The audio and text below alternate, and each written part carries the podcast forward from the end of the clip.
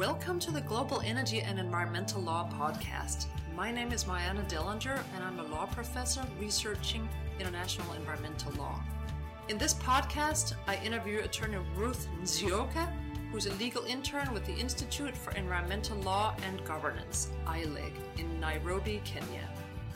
ILEG is an independent nonprofit public interest law and policy organization focused on promoting sustainable development. It works with local communities, governments, the private sector, and civil society organizations to ensure fair, balanced, and equitable development policy choices to improve people's lives and protect the environment.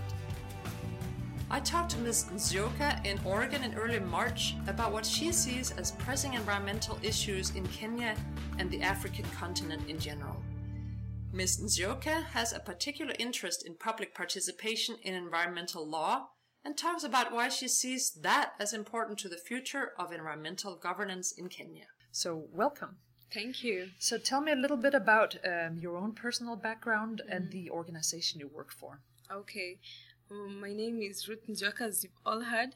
I work for the Institute for, for Law and Environmental Governance. I studied uh, my LLB, my law degree at the University of Jomo Kenyatta University of Agriculture and Technology, based in Kenya after which I pursued my diploma at the Kenya School of Law. And uh, my institution, we usually work with different local communities regards different local policies. We have different programs. For instance, we have climate change program, we have land and uh, social justice programs, which help all the communities with regards to anything that needs to deal with sustainable development within our society. And I should also say the website for the organization is yes. www.ileg, so I-L-E-G, Kenya.org. Um, so tell me about the part of your organization that you work with the most is the Environmental Justice uh, Department, or talk about that a little bit. Okay, I work with the Envir- Environment and Social Justice Program. The it's the legal department in our in, in our in our organization. Usually, what we do here is assist local communities, but public publicly participate in legal forums. For instance, recently we had an advocacy project that was dealing with uh, historical land injustices in our country. The, the main question is they talk about the land question in Kenya. This was what led to the post election violence in 2007. So basically, what we're doing is after the Constitution of Kenya 2010 came into play, all the laws had to be reviewed and all the title deeds, all the former regimes regarding the land had to change. So basically what is happening right now is helping local communities come up with a policy for the community rights uh, law and at the same time having different title deeds. So usually what we do is go to the communities, talk to them during, using tools like capacity building, education, upon which we assist them write an action plan and a strategic plan and how then the proposals they give us, we then forward them to the parliament so that they can be put down as policies and then as law eventually. Yes.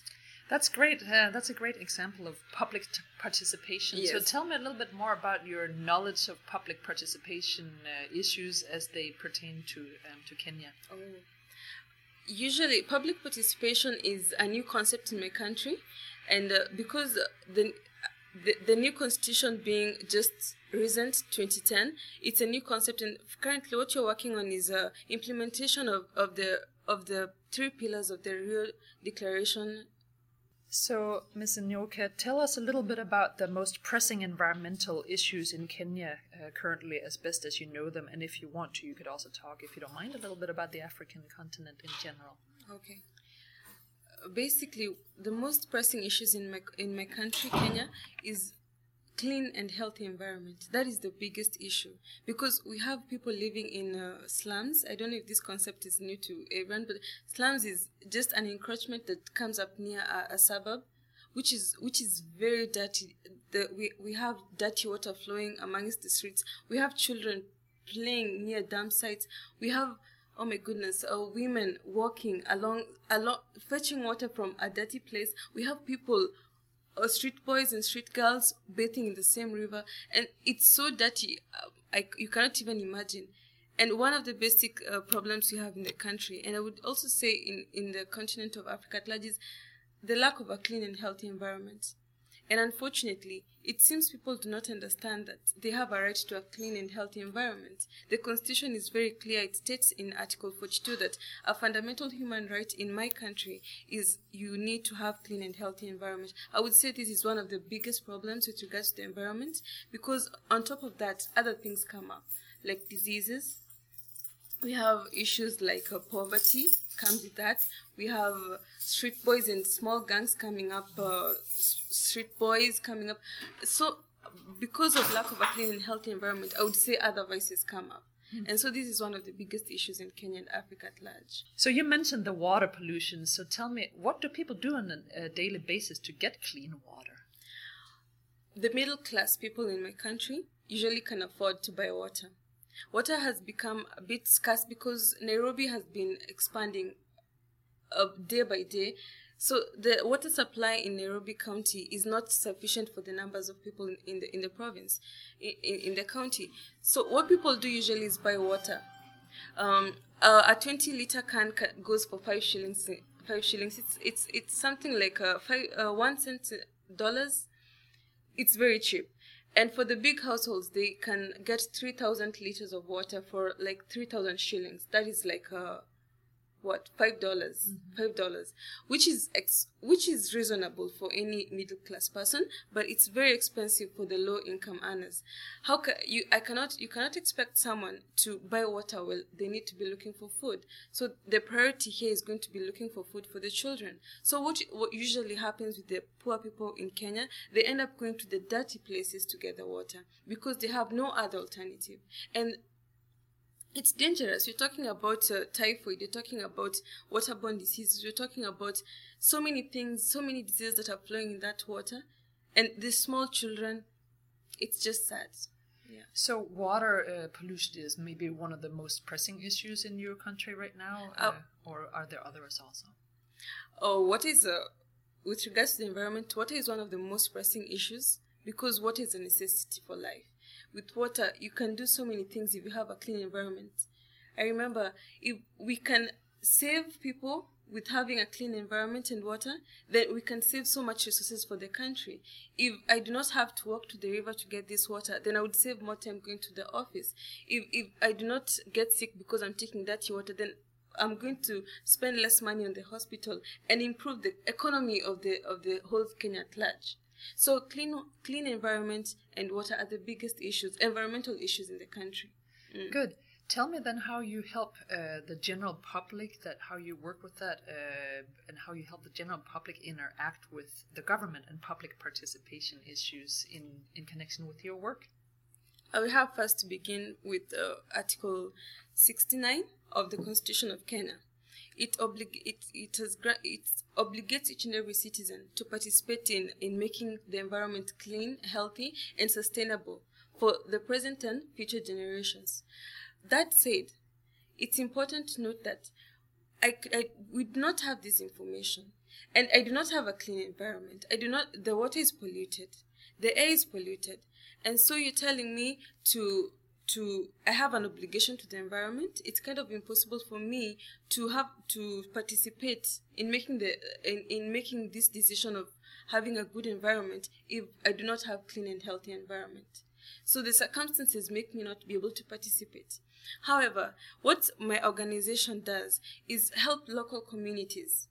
Sit down with them, tell them the issues at large because most of the people do not understand that the government is obligated to, to provide a clean and healthy environment. So they do, they keep on living. But then again, our organization then comes in, goes to the people and tells them, look, the, the government is obligated to give you a clean and healthy environment. So what you have to do is sit down as a community. What would you like from the government? How would you like to see the government work within the resources?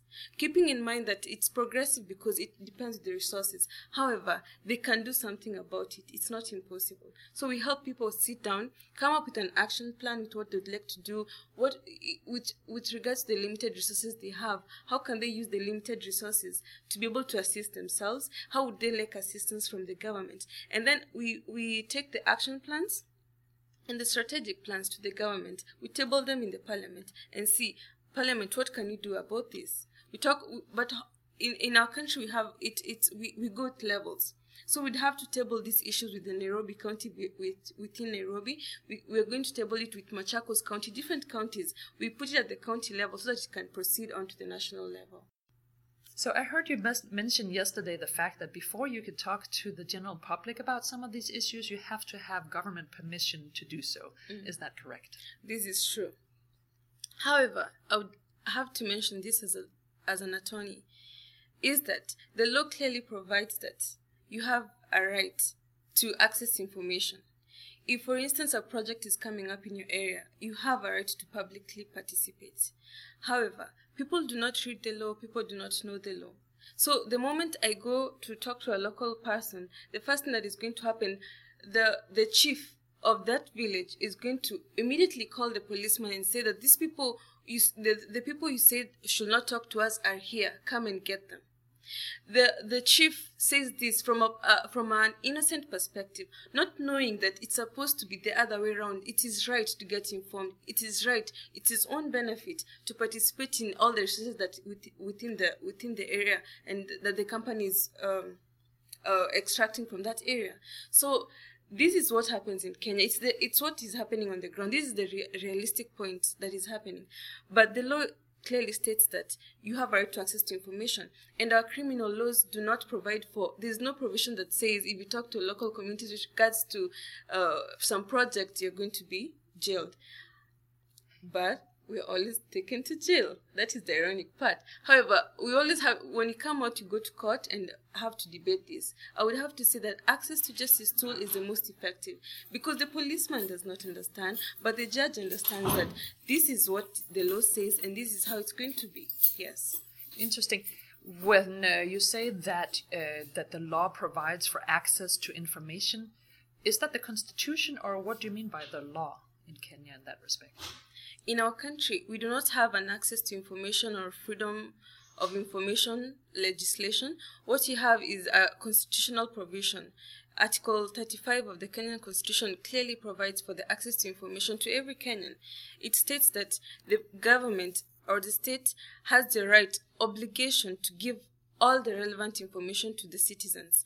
And also it, sta- it states that the, uh, a, a personal a person or a corporation is also obligated to give information however this is restricted in the sense that you the person or the corporation can only give uh, information if it's affecting your fundamental rights so there's a clear right to access to information. Is there also a right in Kenyan law to uh, to interact uh, with the government in active public participation, uh, participation provisions under such as, for instance, is the case under the Aarhus Convention? And what about access to justice issues? So these are the three pillars of the Aarhus Convention. Let me begin by saying that we do not have a, a uh, a specific provisions that talks about public participation.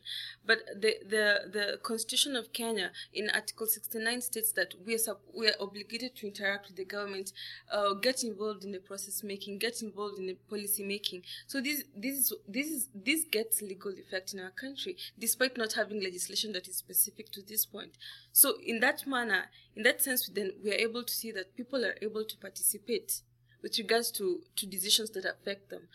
However, the problem is they do not understand this, neither do they know that they have the right to access this information and to participate. So they end up not participating in the process. It is also possible, uh, obviously, public participation and access to information are strengthened by the access to justice pillar. So in our country, it's very clear. Article 70 of the Constitution talks about enforce, enforcement of environmental rights. It states that in case you are aggrieved, in case one, one of your rights has been aggrieved, you can go to court using the judicial review process. I've heard you mention the word citizen. I've also heard you mention the word people. Can you define for the listeners under Kenyan law, as best as you know it, what is meant by the word citizen? Could that also incorporate uh, or cover a corporation in your country? The the constitution talks about two types of person. It talks in, in, in some articles it will talk about a person in the, in the constitution, a person in Kenya means any person. It can be a Kenyan citizen or an international citizen. And then in other areas in the articles, like for instance, when you talk about access to information, the article is very specific to stating a citizen. When they talk about a citizen in Kenya, they specifically mean only Kenyan citizens. It does not include a, a, a person from outside the, uh, the borders of Kenya. Then uh, the Constitution of Kenya talks about uh, accessing information as as a person. It does not talk about a corporation accessing information. And so our courts in, have interpreted the term access to information by a Kenyan citizen to mean that only a person can ask or request for this information. A corporation in our country, even with case laws, has, has been decided that corporations cannot ask for this information, only people can. Interesting. So mm. that's different than U.S. law, where the United States Supreme Court recently held that corporations mm. can also be uh, seen as being persons. Yes. So that's not the case in your country. Yes. I think the listeners will find that interesting. So when you're uh, mentioning people's involvement in this, uh, do people in Kenya, in villages, for instance, or smaller towns and communities, do they actually have the energy and the time and the interest in actually working with you as an NGO and the government on some of these issues? I would have to say it's uh, uh um, the opinions are varied in different areas. At first, or uh, the first moment you approach a particular community talk to them, they usually do not accept you. Neither do they. Some of them are skeptical. They think that you have an agenda behind it. Are you working with the government? What do you want with us? Such questions. But then again, when you sit down and, and, and talk to them and tell them where we're coming from, they get to understand. But I would have to say, not all people accept our help. Some of them say that, okay, we're too busy. Anyway, I have other things to do. I have priorities. I do not have time to sit down and talk about climate change. I do not have time to talk about clean water and environment. I'm rushing to work. So it's it's challenging. it's challenging, say, yeah. but yeah, but you can find some that are willing to to work with you and help you do the work for them. Yeah, at least we worked with some people. Right. Yeah, who are very cooperative. Right. What about, uh, do you know about uh, this similar work that you're doing in other uh, nations in Africa, on the African continent? Is public participation provisions new and groundbreaking in other countries, or, or what do you know about that? I would have to say the public participation aspects of law is very new in, in the African continent. Despite it having been in other countries, European countries, America and all, it's very common. It's it's not a new concept, but in Africa it is because we work with uh, governments are not, that are not willing to assist or to involve people, and they they they, they rule in a manner to, uh, like a draconian type of system. So most of us have learned to keep quiet and say that the government is the one to speak. I do not have a voice. We've all we've known as Africans is the government speaks we've never seen a, a, situation where people speak. It's a new concept, and e- even as we try to grasp it and see how it works and know how it de- works, we we we we're getting there. That's so, what I would have to say. So you're mentioning a fear of speaking up, or maybe in the past about the government. What would happen if people did so anyway? Oh my goodness, we've learned to be quiet because the government can be very, very bad. We've had cases of people being tortured there's there's a there's a there's there's uh, a, there are different places in Kenya where we've had it's not obviously public it's secret they can't make it known but we know of very many cases of people who've been tortured because they spoke too much because the the despite having freedom of expression, the, their vocal opinions were not good enough for the government. And so the government did something to eliminate them. And so because of these experiences in different African countries, we've learned to keep quiet. So people must be though uh, very scared still about you know when you come in and talk to them about some of these issues. I could see how people would be uh, scared or a little skeptical about mm. whether they really now can uh, speak up more. Can they? Indeed, indeed. Because at first when you st- when you talk to them and you try to tell them about their rights and everything, they say, you know, what about the government? Is it going to come and get us? Are we going to have problems? Are we going to be arrested? Are people going to be oppressed? Are people going to be uh, uh, mistreated? Such questions. So we, it's it's really a point of getting to educate people anew. This, since it's a new concept, you have then to educate them all over again to tell them, we, we, you should not fear. Actually, the constitution talks about the people owning the country.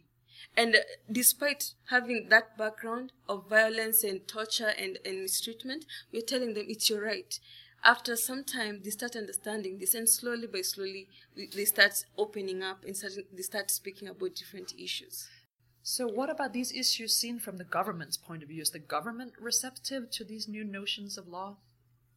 I would have to say the current gov- the current president he's very conscious of the fact that Kenyans come and Kenyans have come from a background of fear, a background of uh, fearing to speak out and to be seen that you're too vocal and too vocal for the government government's liking. Our current president is very liberal. He's very interactive. He's he's been dealing with all the groups, the women, the children, all the disabled, all the marginalized groups, together with the whole with the whole uh, republic at large. So, in fact, the other day he he he he opened the the Kenya Open Data Initiative and the Open Governance Partnership, which is basically an internet portal where you get all the information regards the, the government. He's very liberal with regards to the information. Not every member of parliament is the same or or politician is, but he is, and I like the initiative. I like where he's going. And so, is that a little bit uh, of a problem point? Do you think? Because what if someone else gets elected uh, shortly next year, or you know, within a short time frame? How do you see the future of this? Do you see this broadening and more members of government accepting these notions? Mm-hmm or do you think maybe it's it's a little more limited? How do you see this going in the future? I'm very optimistic because people have started knowing who they are. People have started to learn the law. People are more educated, and people actually are are going to get this information. It's not a point where I'm coming we talk to the local communities, but some people are starting to go out there to get the information for themselves. And, as uh, the more we get more learned about these issues, and the more we, the the older generation gets uh, gets uh, I want I don't want to say finished, but the more and more the generation grows, the young people and everything, the young people who are very vocal, the more and more we grow, and the more and more we get information, the more we get enlightened, and the more we become vocal without fear. Yes. Are these notions also taught in law schools in Kenya, or is this something you had to find out about on your own? Obviously, this is not in law school. I'm fortunate to have studied law, so I know these things, and I am not afraid as compared to other people. So I get to be more vocal because I understand the law. But however, I would have to say these things are really not in the in the classroom. The, these are things you get to learn along the way when you get out there. Because you get to interact with the politicians one on one you get to hear how they speak. You get to hear what their agendas are and all that which is interesting. And it helps, I presume, also when you travel around the world, such yes, as you get interview, more exposure, right, to different aspects of True. the law. Do you see the trend going the same way in other African continents, also that the public there is uh, benefiting from broader and broader uh, uh, laws of public participation, or, or how do you see that, to the best of your knowledge, in some other African countries? I would have, I would have to say, yet again, it's divided. Or the African continent, I don't know if we all know this, it's, it's divided into regional blocks. We have the East African community, we have the northern part, the Arabic speaking countries, we have the southern part, and then we have the central part. All these have different opinions with regards to public participation. Other continents are very draconian with regards to, I would have to say, with regards to this law of participation. I would have to say not all countries are there yet. I would have to say I've seen Kenya be more progressive with regards to wanting to incorporate the three pillars, uh, the three access pillars to to justice, information, and public participation. However, in other countries, it's really not so. I'm also speaking from a point where it's not yet been integrated in their laws. So we have integrated it in our laws. We're talking about implementation. They are talking about considering how to integrate it in their law. So we are still some countries, some African countries are not there yet. Mm. So, finishing up um, here with one last question that I think people are very interested in. Um, a lot of people that don't know much about the African continent might see it as, I wouldn't say hopeless, but certainly a lot of people feel very sorry that there's all these problems with, you know, elephants and the endangered species, and you mentioned water, and now also climate change. Mm. Tell us about some good news from your continent or your country. Some of the good news is the wildlife parks are being well preserved and the protected areas in the forest, for instance, I would have to speak about the Mau Forest. It was one of the indigenous, indigenous forests in Kenya, and because of people's uh, um, initiatives of protecting the environment and all, the, the forests are being protected. I would also have to speak uh, about each person is required to plant a tree so that you can be able to acquire the 10% tree cover in our country. So that's those are things people have been doing. I would also have to speak that the government is stepping up with regards to housing and everything. There are there's a there's a slum called Kibera slums. So what the government is doing so that so as to secure clean and healthy environment is uh, bringing up cost-effective uh, apartments not so small, not so big, but they're able, they, they're making enough of them so that they can be able to wipe out the slums and house every people uh, in, a, in a clean place, in a good home, and then also have access to water. So that, those are some of the developments you're having in our countries. They're, they're developing the infrastructure so you can be able to be able uh, to get uh, more developed. I would have to say Kenya is becoming more cosmopolitan because you're having more towns, we're having more more shopping malls you're having more business areas and centers. So we're getting to a point where nairobi is really not the capital city anymore. Other other other cities like kisumu mombasa machakos are getting more cosmopolitan. And so we do not have to congest nairobi. We can branch out which is positive. Mm. very nice. Thanks again to ruth Nzioka for talking to us today about her great work uh, make, helping people in Kenya understand their rights uh, under public participation notions and bringing Africa forward. It sounds like you have a lot of nice initiatives going on. Thank, Thank you. you so much. Thank you for having me. You've been listening to the Global Energy and Environmental Law podcast. This podcast was a discussion with Ms. Nzioka, an attorney and a legal intern with the Institute for Environmental Law and Governance, ILEG, in Nairobi, Kenya. Thanks for listening.